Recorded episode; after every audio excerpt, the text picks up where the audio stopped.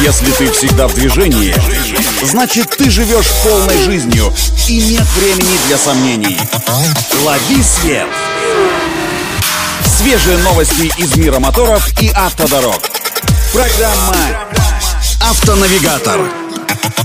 Только вперед!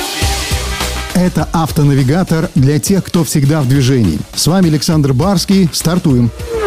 Стало известно, что суперкары Lamborghini Aventador Ultime, затонувшие некоторое время назад в Атлантическом океане вместе с перевозившим их судном, будут перевыпущены. В данном случае речь идет об уникальных 15 экземплярах, для сборки которых Lamborghini закупит дополнительную партию деталей и комплектующих. Восстановление цепочки поставок для перевыпуска Lamborghini Aventador Ultime стоило компании больших усилий. И сейчас компания Lamborghini работает над тем, чтобы соответствующим образом расставить расставить приоритеты в производстве. Напомню, что перевозившее автомобили судно затонуло в начале марта этого года в Атлантическом океане неподалеку от Азорских островов. На его борту находились 85 автомобилей Lamborghini, а также машины других премиальных брендов, входящих в состав концерна Volkswagen.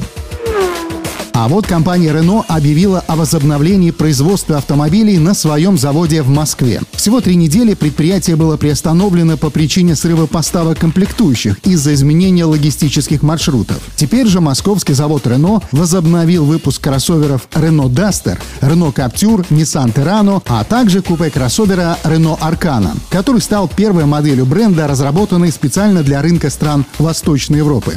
На этом делаем остановку. Удачи на дорогах и берегите себя. Программа «Автонавигатор».